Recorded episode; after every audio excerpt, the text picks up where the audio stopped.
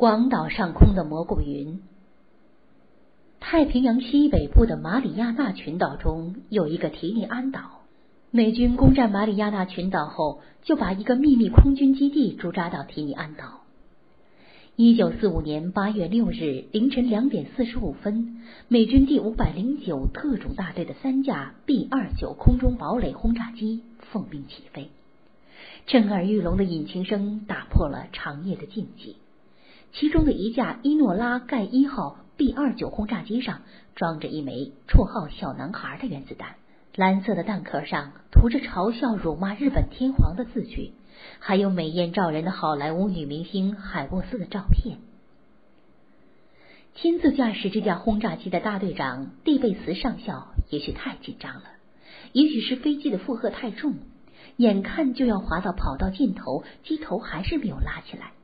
蒂贝茨浑身已被汗水湿透，说是直，那是快。他用足全力把操纵杆朝后猛拉，在离跑道尽头只差几厘米的地方，机头猛地抬起来了，然后呼啸着直冲繁星闪烁的茫茫夜空。蒂贝茨上校的紧张情有可原，因为他们去执行的将是一项震惊全球的使命。珍珠港事件爆发后。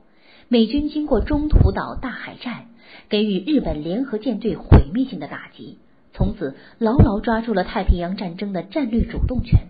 瓜达尔卡纳尔岛争夺战、马里亚纳群岛战役、塞班岛战役、莱特湾海战，美军连战告捷。但是，越是逼近日本本土，日本人的抵抗就越是死硬顽强。在攻打硫磺岛的战役中，美军付出了伤亡三万一千多人的代价。随后，美军在攻打日本的门户冲绳岛的冰山行动战役中，更是吃足苦头。为夺下冲绳岛，美军的伤亡达到了空前的四万四千多人。美军虽然打下了硫磺岛和冲绳岛，但是惨重的伤亡却让陆军参谋长马歇尔将军心情沉重。一想到假如攻打日本本岛，可能要伤亡一百万官兵，更是让他不寒而栗。有什么办法既能减少美军的伤亡，又能逼迫日本尽快投降呢？马歇尔将军与陆军部长史汀生都想到了刚刚在美国新墨西哥州阿拉莫戈多沙漠里爆炸成功的第一颗原子弹，但是他们的设想遭到了不少科学家的反对，其中就有曼哈顿计划的参与者丹麦著名物理学家丹尼斯·波尔。他认为使用破坏力异常巨大的原子弹。后果不堪设想，他甚至准备为此事警告丘吉尔首相。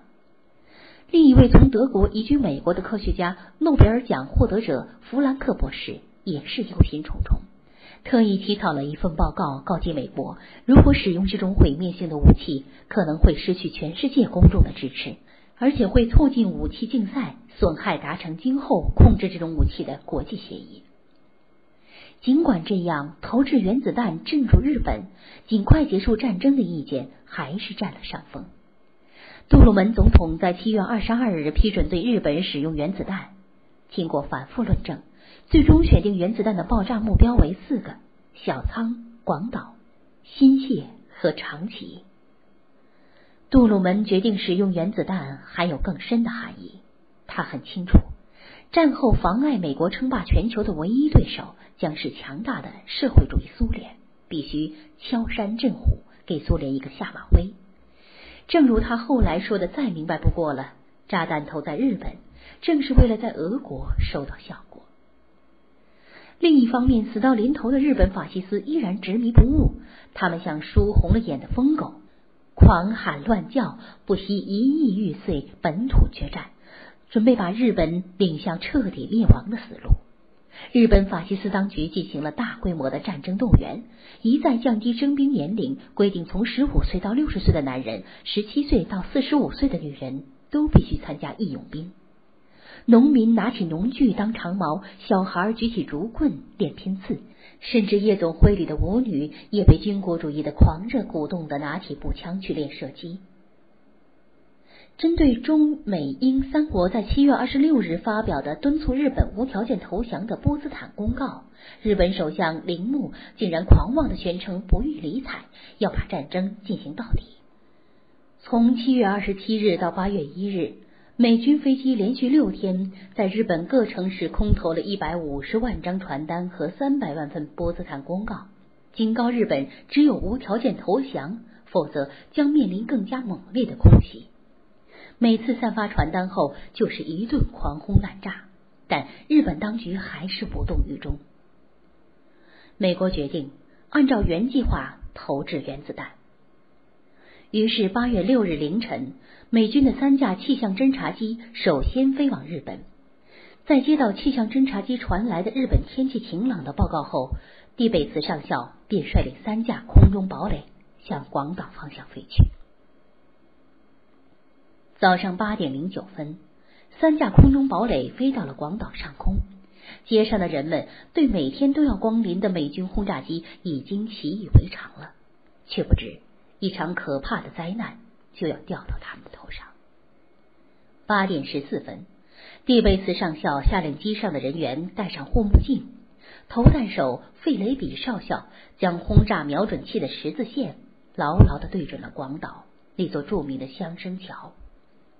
投弹，随着蒂贝茨上校一声令下，八点十五分十七秒，伊诺拉盖一号炸弹舱的门自动打开。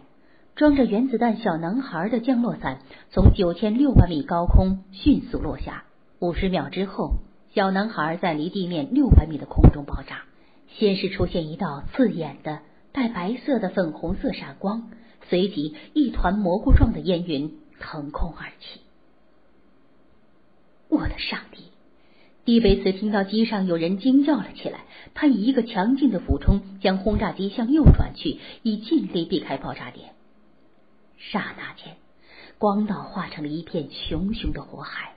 只见岩石被融化，工厂、民房、花园及其他建筑物随着大爆炸的气浪炸得四分五裂，碎片被旋转的热风卷到空中，许多人被当场活活烧死。被核反应的强光击中或被烈焰灼伤的人，痛苦的在地上打滚，发出撕心裂肺的惨叫。当场死亡以及患上放射病在二十天后慢慢死去的人数达到十三万。正在美军奥古斯塔号巡洋舰上与水兵们共进午餐的杜鲁门总统，接到广岛被炸的电文后，兴奋的喊道：“这是有史以来最伟大的事情！”十六个小时后，日本收听到了杜鲁门向全世界广播的声明。这是一枚原子弹，它驾驭的是宇宙间的基本力量，太阳从之获得能量的那种力量。我们把它释放出来，对付那些在远东发动战争的人。杜鲁门总统警告日本，假如不投降，更大的毁灭性打击将从天而降。但是，日本法西斯仍然负隅顽抗。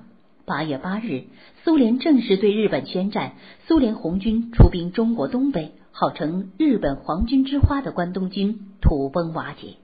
八月九号，美国在长崎扔下第二颗原子弹，日本天皇终于撑不住了。八月十五号，他用颤抖的声音在广播中向中美英苏等同盟国宣布：日本战败，无条件投降。